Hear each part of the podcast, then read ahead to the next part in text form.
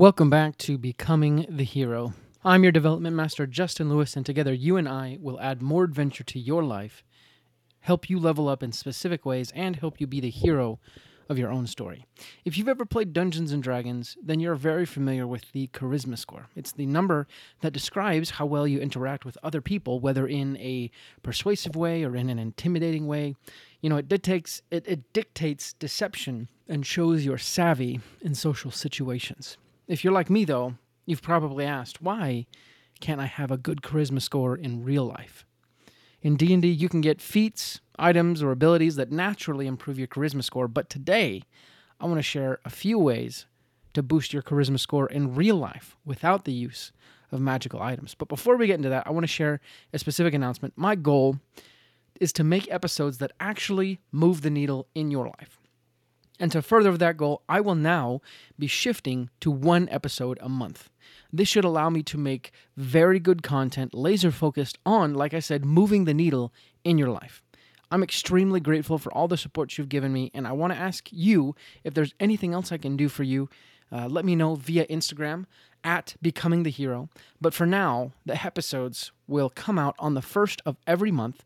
And until then, though, let's get back to today's topic, which is charisma. And here are six ways to boost your charisma score in real life. Number one, wonder and curiosity. The world is full of wonder, and few things make as little sense as people. Behind every person is a history of experience and story. And the absolute best way to boost your charisma score in real life is by getting curious about people. Honestly, that is the biggest benefit I've earned from doing podcasts which, you know, is the natural growth of the skill of being curious about others. Naturally, I'm nervous about social encounters like most people because I never know what to say or really how to interact. And, you know, this might make me say stupid things or speak quickly and not let other people get words in, which happens often. But when I change tactics and instead ask questions about the other members of the social interaction, then the encounter becomes much more interesting in the next conversation you have with someone else, ask them a question about them that you are genuinely curious about. I promise you, you'll be surprised what happens. Number two, practice small talk. Big gulps, huh? All right. If you've seen Dumb and Dumber, you are very familiar with this particular line. It comes at a point in the movie where the heroes have begun their adventure, and Jim Carrey's character, Lloyd, says it to a few gentlemen waiting at a gas station, and we, the audience, have a good laugh. We're laughing because it's such an awkward situation, and Lloyd is unaware of the awkwardness, or we're unable to circumvent it. And I don't know about you, but I've been in situations exactly like that. And actually, fun fact, that was an improv situation. So Jim Carrey actually made that up on the spot and they decided to keep it in. But the reason why we've all been in situations like that is because, and at least for me, it's because I didn't understand the value of small talk.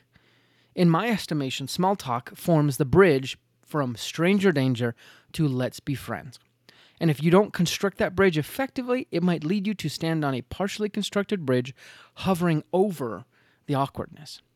So to do small talk right, I need I, I think you need a few things. Number one, you need to give the person you're talking to a reasonable belief that a conversation or relationship with you would be worthwhile. Number two, you need to match their current conversation expectations, i.e., if they are completely closed off, then small talk is not going to happen. A bridge has to have two sides. Number three, you need to set yourself up for better personal topics. A great one is your name. And as I said before, small talk should be a preface for deeper topics. And actually, uh, I can I can share a personal example. Recently, I was in Texas and we had an Uber driver who was slightly closed off. I, I, I said, "Wow, it's a hot one out there," and he said, "Yep."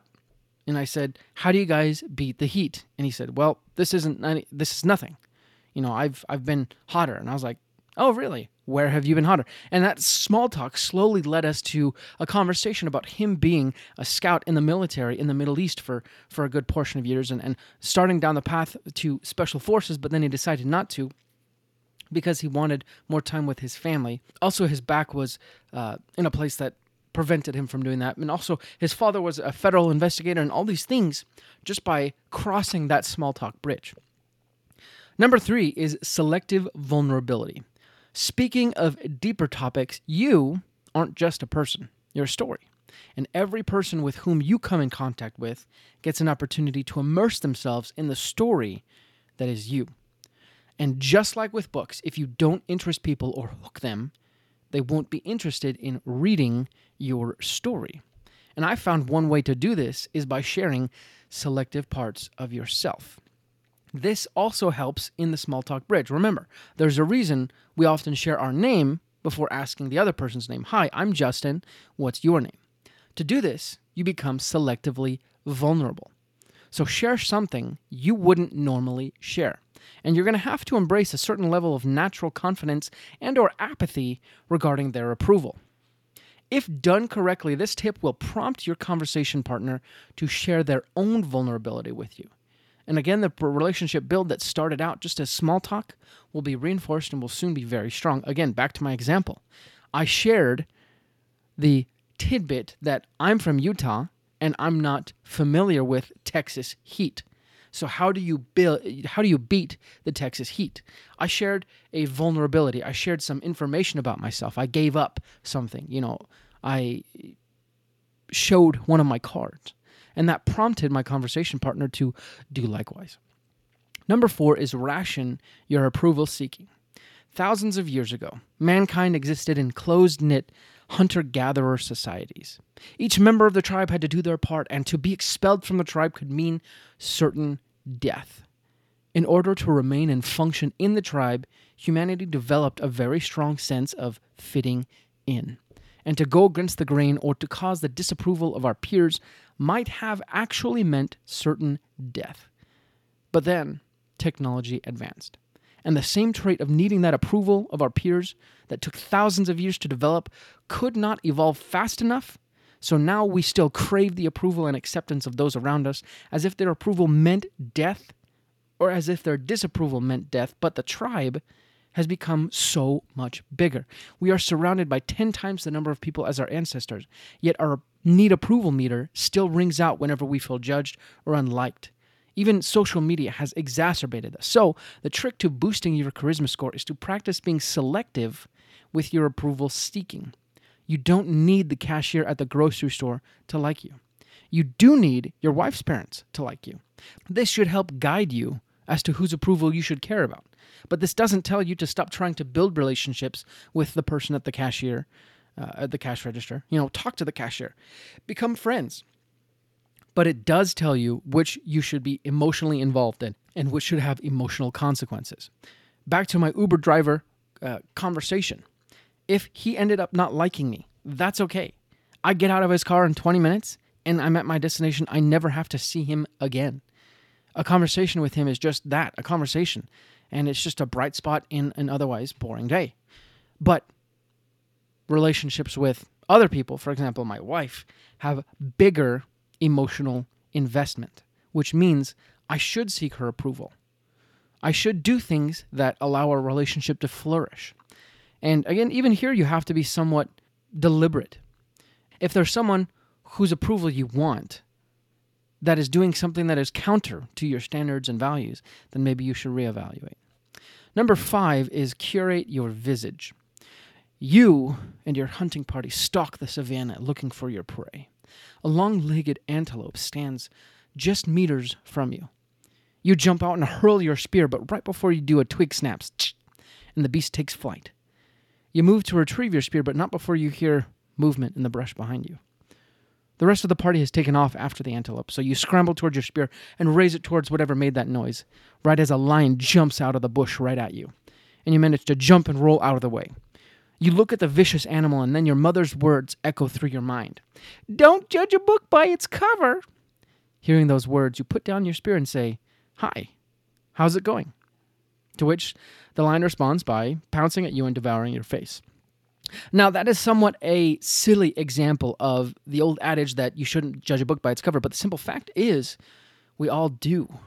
You are supposed to make judgments based on people's appearances, not racist judgments or other things like that, but for your own safety, you're supposed to say, hey, could this person pose as a threat? More than that, you're supposed to say, wow, this person appears attractive. Let's approach, but still be cautious and wary constantly gathering data on the rest of our interactions to make a judgment on this person. You see, judging someone isn't so much, or, or at least correctly judging someone isn't so much a judgment of their eternal worth. It's more a judgment of what is the result of interactions with this entity. If you see a rock and you say, wow, that's a, good looking rock, you can touch it based on what it looks like. But if you see a stick of dynamite, you have to make judgments based on what you see. That's how our eyes work. That's why we have eyes to be able to interpret or or, or uh, pull in data that comes in, and then use our brain to interpret that data. And everyone is doing this about you. Every single person. So that is to say, if you want to boost your charisma score, you need to make yourself look more approachable, mo- look more appealing in the sense of, wow, I can be friends with that person. And obviously, don't be vain or flashy here, but this can go as far as just combing your hair, making sure you look nice like you showered today, and smiling and looking people in the eye. Uh, doing that allows people, it's kind of like being selectively vulnerable. When you smile at someone, you're being selectively vulnerable and opening the door saying, hey, please come in. I'd like to have a relationship with you. There are so many people out there that, you know, they don't care about their external appearance. But let me tell you, it makes a big difference no matter what you say. I don't care who you are, uh, no matter how many times you say don't judge a book by its cover, everyone judges books by its by their covers. That's why they have front covers to entice you to open up the cover, read the front uh, frontispiece, I guess it's called, and learn about the author, learn about the intent of the book, and kind of get small talk that way, and see if you want to read more and get hooked. So the first thing people will see about you is your visage, your exterior. So you need to make sure that aligns with the message you're trying to send out in the people that you're trying to start up relationships. Maybe you're into heavy metal. Maybe you have tattoos and piercings all over. Maybe you only want to have relationships with people who have tattoos and piercings all over. That's totally fine. You just need to make sure that your visage is attracting the right kind of people. Number six is it's better to have friends than enemies. In the movie King Arthur and The Legend of Excalibur, there's a scene where King Arthur has an altercation with a group of Vikings. Later, as king at the end of the movie, he encounters these same Vikings again, and then in this in this instance, he convinces them to forgive and forget the previous altercation in the name of creating better relationships, and he actually starts up a trade route with them. And King Arthur says, "Why be enemies when you can be friends?"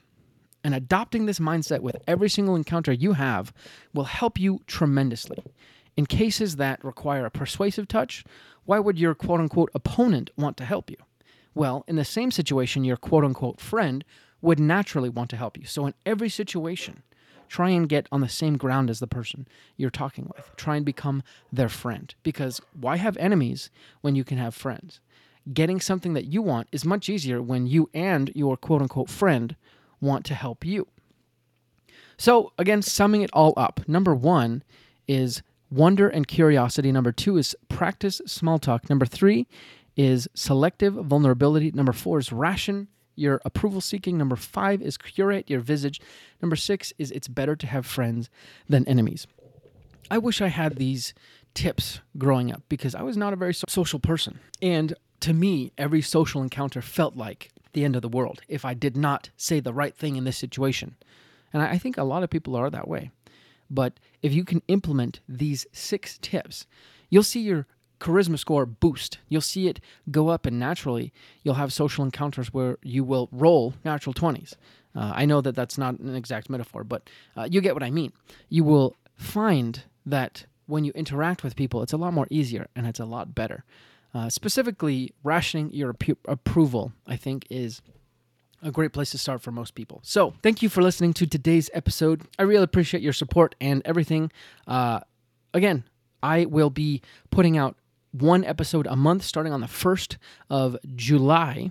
So, stay tuned until then for the next episode.